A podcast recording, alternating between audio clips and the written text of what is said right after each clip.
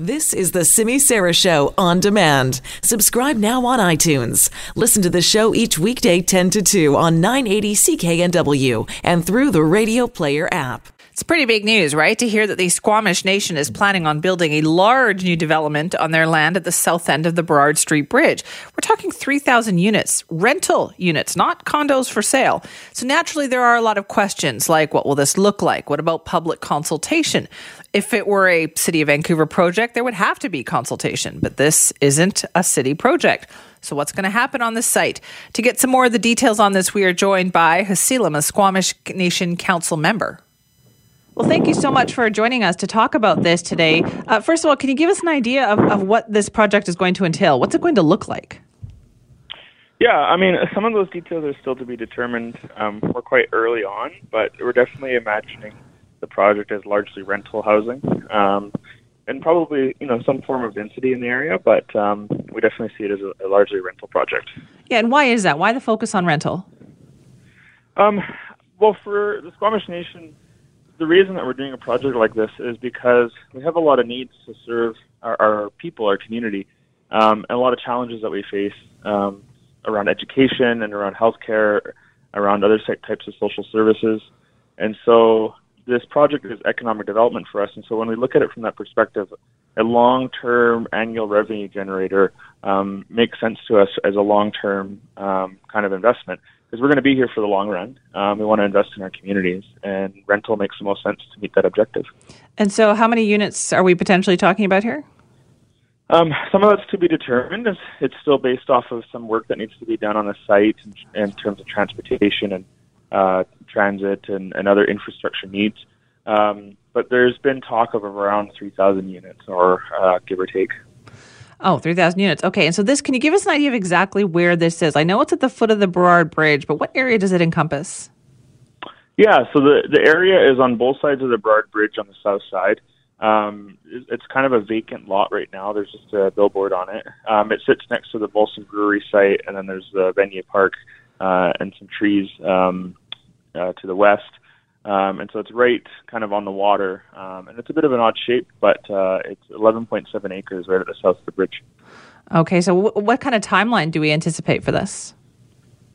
Well, our first step is that we're going to be going to our members of the Squamish Nation uh, and presenting a business terms and a, a clear project proposal, uh, and going to our members for consent um, through a referendum to ask them for their support for us to move forward on this. And so, um, over the next few months, we'll be preparing all the information to present to our community, uh, and then holding a referendum and asking for their support. If they are in support, uh, we'll move forward to next stages. Um, and there's still lots of work to happen on service agreements, uh, design, uh, financing, and then eventually construction. So we're still a little bit of ways away. Yeah. Um, but, but uh, that's where we're at right now. It's so interesting. So, what is your relationship like then with City Hall, with City Vancouver? How is that going to work? Yeah, the Squamish Nation uh, prides itself on having a very strong relationship with the City of Vancouver. We signed a, a memorandum of understanding and protocol agreement with the city over almost nearly 10 years ago, and we worked with them on a number of projects. So we feel like the relationship is quite strong. Um, they've been we've had initial conversations with them about this project, um, and so we're going to continue that relationship to you know work with them as uh, on this and, and include them in, in terms of the process. Okay, so normally if this if this was like a, a City of Vancouver project, there'd have to be a lot of public consultation. What is your process like for that? Well, the the fact on the ground is that the land is federal land owned by the Squamish Nation, and so the City of Vancouver and the City Council have no jurisdiction over the land in terms of zoning or bylaws and things like that. Uh, whereas the Squamish Nation Council has exclusive control uh, and the members. Uh, and so we're going to be working with them to figure out what kind of process um, makes sense um, for the neighborhood and for the community and the broader public, uh, and how we might um, do that kind of work to, to you know, create an opportunity for people to be included in, in the proposed plans. Yeah, will there be a chance for people who live nearby to weigh in on, you know, design or that kind of thing? Yeah, I think we're definitely open to that. Interesting. Okay, so we're talking years away from this actually happening. Yeah, I would say so. Yeah, this is a big step then, isn't it, for Squamish Nation to, to do this, to take on something of this size? It, it, very much is. We've been very passive revenue generators on our lands, mostly on the North Shore with uh, other projects like Park Royal or the International Plaza, where they've largely been leased lands um, uh, where a developer has come in and built it, but they're just paying rent to us, whereas this is envisioned as a true partnership. But it's interesting to think about um, the role that the Squamish Nation has played in the region because a lot of those developments and the density um, that was built in the North Shore around Park Royal and around West Van and uh, Lower Capilano Road, uh, a lot of those were built 30, 40 years ago. Um, the towers, the office, rental, so on and so forth.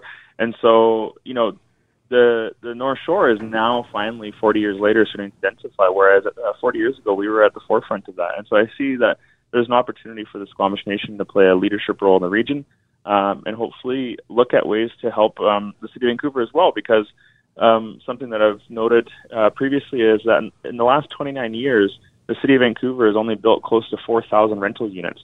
Uh, whereas the Squamish Nation is pl- uh, proposing to build 3,000. So we're almost nearly doubling it uh, just from one project alone. It's going to be amazing then. So, have you got an idea of what the the rent is going to cost? Is this going to be affordable? Is this going to be some luxury units? Like, what's that mix going to be?